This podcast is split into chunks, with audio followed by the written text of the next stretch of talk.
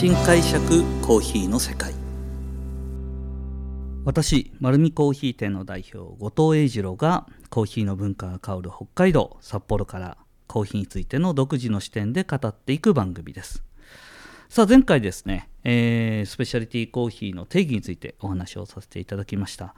えー、今回はその定義が生まれたわけというかですねなぜスペシャリティコーヒーってそもそも必要になったのというお話をしていきたいと思います。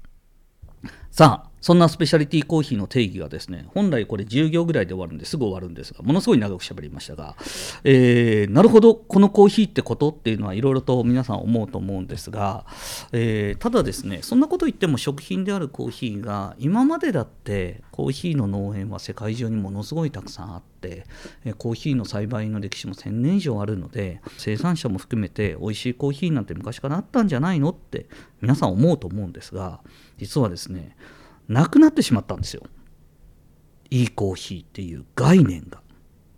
えー、ここからはもう完全に私の歴史認識の中から新解釈で、えー、噛み砕いて話をしていきたいと思います、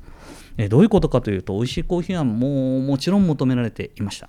ただこのものすごい魅力的なこの飲み物は世界中で愛されるようになりどこでも飲みたいというふうな形になってきました1850年代までコーヒーの生産量というのは緩やかに上昇してたんですが、えー、世界中がえー、まあ、あの列車が世界中に網の目のように広がり、えー、後には飛行機もできて移動の距離も広がりそして世界中がどんどん、えー、人口が増えていく中実は1850年から2000年に至るまでの150年の歴史の中でコーヒーはですねものすごい必要とされたので、え生産地の生産量もですね約100倍ぐらいまで、えーと150年で生産量伸びてるんですね。100倍ってすごいことで。で後々には1年間で多分北海道はでかすぎるので、えー、日本の都道府県の中では小さな、えー、土地の面積ぐらいであれば1年で優にそのぐらいの土地は増えてるぐらいコーヒーの生産地って増えてるんですね。でその中で重視されてきたことが実はコーヒーがどんどんどんどんと品質から分かれていってしまった理由です。要はですねあの100倍まで面積が増え飲む人も100倍に増えたら、えーと、質を求めるのか量を求めるのかっていうと量を求めたわけです。でそんな中で、えー、量を求めたので品質が低下した。えー、同じようにですね実は500年前まで同じような呼び名で呼ばれていた飲み物がアラビア地域では白ワインがあります、はい、カートというんですけども、えー、カートってもともと現地にある麻薬の飲み物なんですね。はい、なんですがカートもコーヒーも白ワインも同じように、えー、一つの呼び名で呼ばれていました。ただしここにはアラビア語にはちゃんとした意味があって覚醒させるもの。っていう意味合いがそのアラビア語の意味なんですね。なのでワイン白ワインやなんかもアルコール入ってるのでやっぱり覚醒しますよね。でコーヒーもやっぱりそのリラックス効果もあるので覚醒しますよね。そして、えーと、麻薬はこれはやったことないから分かんないですよね。はい。ただ聞いた話によると覚醒するというふうに聞いてます。はい。なので役としては合ってる。で同じ語源で生まれたこのコーヒーとワインがですねこの150年の間に全く違う道を歩んでしまったんです。えー、コーヒーは世界中で実は、えーと、飲むことを規制する概念や宗教が存在しません、えー、イスラム教の飲み物で始まってキリスト教も飲むし仏教も飲む。そして、えー、文化としてもコーヒー飲まない国っていうのはほとんどない、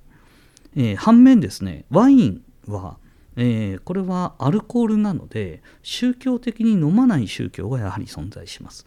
そして皆さんもご存知の通りワインの生産地どこっていうと今はですねあの本当に広がってオーストラリアだとかアメリカのナッパパーレだとか、まあ、チリだとか、えー、広がりましたけども、えー、30年40年前というとほぼほぼヨーロッパだと思います。えワインの生産地って、うん、でヨーロッパってあんまり広くないですよね。あの狭い敷地の中で、えーと、ワインを作り続けて何百年という歴史のあるところがたくさんあるんですけどもまず生産地が広がりようがなかったことそれと飲み手側に規制があったことによって、えーと、ワインはですね量より質に行ったんですよ。で結果どうなったかというとワインは量を増やすんではなくて価格をちゃんと意味付けができたんです。これでもあの僕の解釈ですよ。当たり前なんですよね。なんでかというと農園的に関わってきた人農園だけじゃないですよ。コーヒー業界の人とワイン業界の人これ実は車に関わる人もどの業界の方も一緒の概念の中に僕は動いてると思ってるんですけども要はですね僕も今仕事していて今年よりも来年給与欲しいんですよ。皆さんもそうですよね。はい。で来年よりも再来年お給料上がりたいんですよ。でしまいには、えー、そのうち普通であれば結婚してまあ、僕も結婚してますけど、はいえー、結婚して子供が生まれたらまた給与欲しくなりますよね。これはもう、えー、実は1000年どころか何万年も、えー、人間が歩んできた、えーと、どんどんどんどん豊かになりたいという欲求の根本的にあるものです。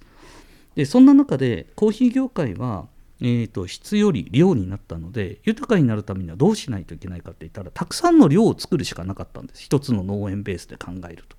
でそれを実行してきました。でワインはどうかというとたくさんは作れなかったわけです。そしたらどうしたらいいか。価値の、あのワイン1本の価値を上げるしかなかったんですよ。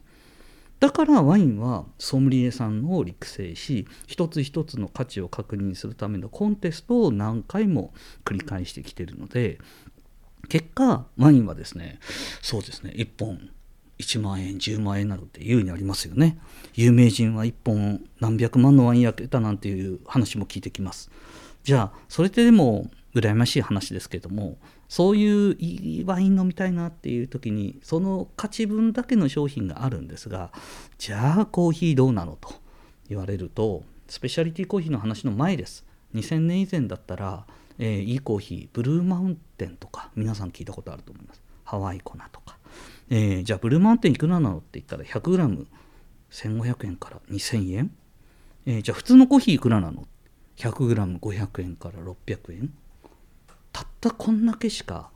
えー、価格の差のない商品。これそのまま品質の幅がそんだけしかない商品なんですよ。うん、それがずっと来てしまった歴史。で、えー、コーヒーはですね実際それでどうなってしまったかというと、えー、もうコーヒー豆はですね、まあ、一律に悪くなってしまったシステムがあって、まあ、今も多くの場合はそうなるんですけどもコーヒー豆は基本的には、えーと、先物取引市場というのが存在していて、えーと、そこで取引価格が、まあ、相場の中で決まっていきます。で相場の中で決まっていくとどうなるかというとちょっとあんまり思いを馳せたことない方も多いかと思うんですけども、まあ、大きな枠で言うとブラジルの、えー、ある一定の地域のコーヒーは、えー、相場で 100g100 円って決まったらどの農家であろうとどのエリアであろうと全てのコーヒーは、えー、100g100 円で取引されるんですよ。これどういうことかというとお米に例えると分かりやすいんですけども新潟で作ろうと北海道で作ろうとどこの地域で作ったお米も、えーと、100g100 円で取引買い取りますよっていうルールのもとで物を作るということです。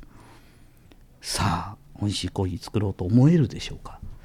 えー、有機栽培無農薬にこだわって、えー、雑草を抜いて、えー、少量でもいい美味しいお米を作ろうと思っている農家さんも結果キロ単位で同じ価格で取られる。それが100年も150年も続いたらさすがに品質を追いかけるところはなくなってしまいました。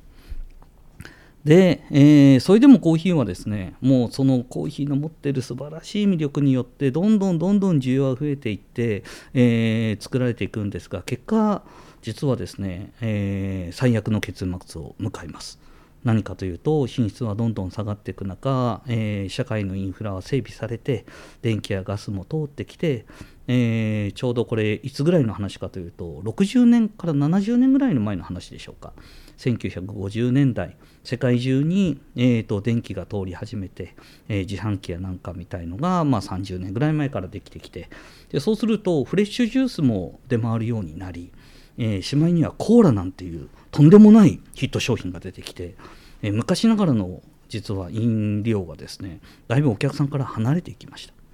ただちゃんと品質のあったワインだとか紅茶だとかそういうところってこの時代に別に低下してないんですね。ただ品質ベースのないコーヒーは一気にアメリカが一番コーヒー飲んでたんですけども1980年代70年代後半ぐらいからでしょうか、えー、コーヒー離れが起きてしまいましたでこの時に、えーと、コーヒー離れでですね、えー、コーヒーのロースターはアメリカでもたくさん倒産したそうです非常にかわいそうな話ですが、えー、ただ頭のいいコーヒー屋さんはですねそこでもちゃんと生き残っていて、まあ、そういう流れがあることを組んでしまえば実は仕入れを調整すれば会社は残ります。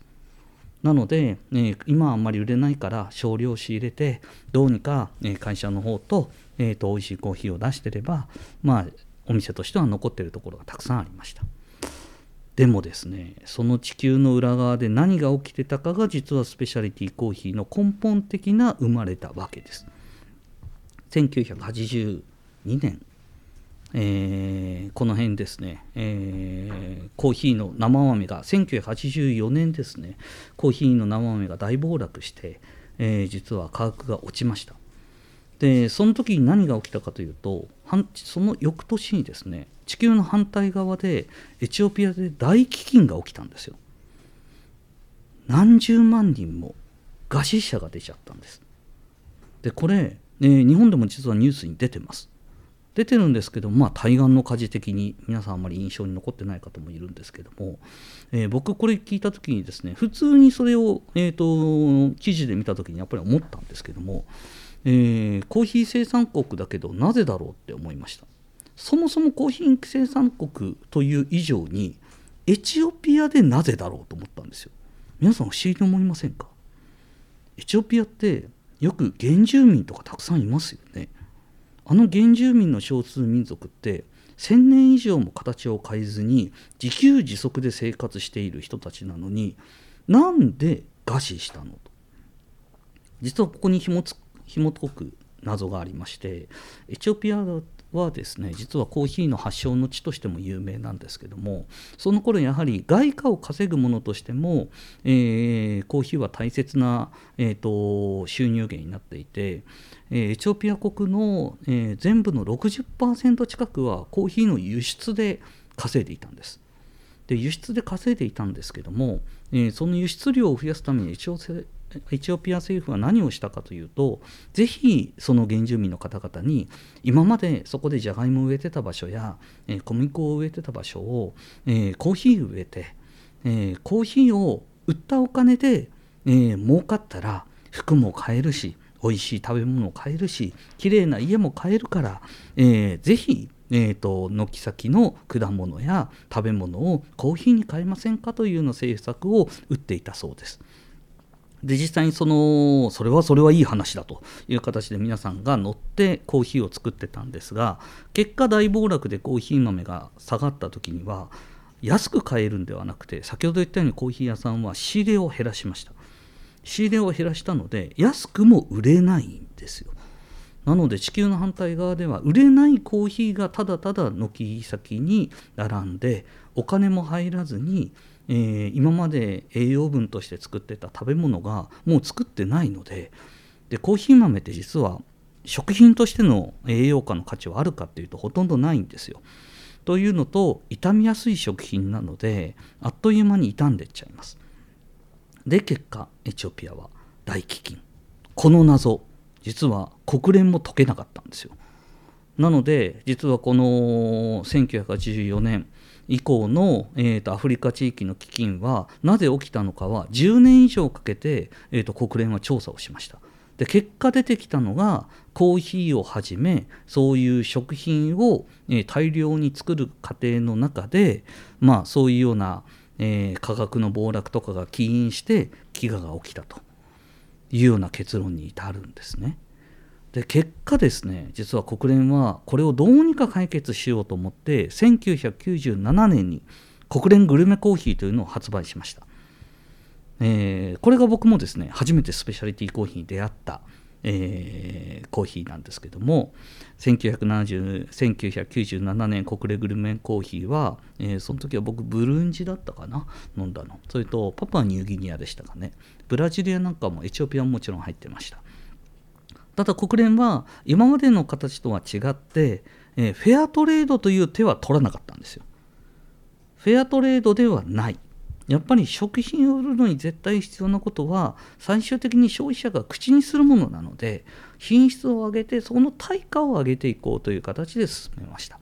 それに世界中は賛同してですね実は1999年にブラジルで初めて、えー、コンテストが行われてブラジルの美味しいコーヒーって改めて何だろうとそして2000年にはカップ・オブ・エクセレンスが行われて中米と南米はじめその一つ一つの国で美味しいコーヒーは何だろうとでその美味しいコーヒーに対して正しい対価を払っていくための私たちは失われた150年の品質の見方を今まさに学んでいて形を作ろうとしています。で1000年も歴史がありえー、実は世界中でもう消費されている量は膨大な量を取られているコーヒーなので検証する量もとても幅広いですね。なので今年来年に、えー、完結する話ではない。みんなそう思ってます。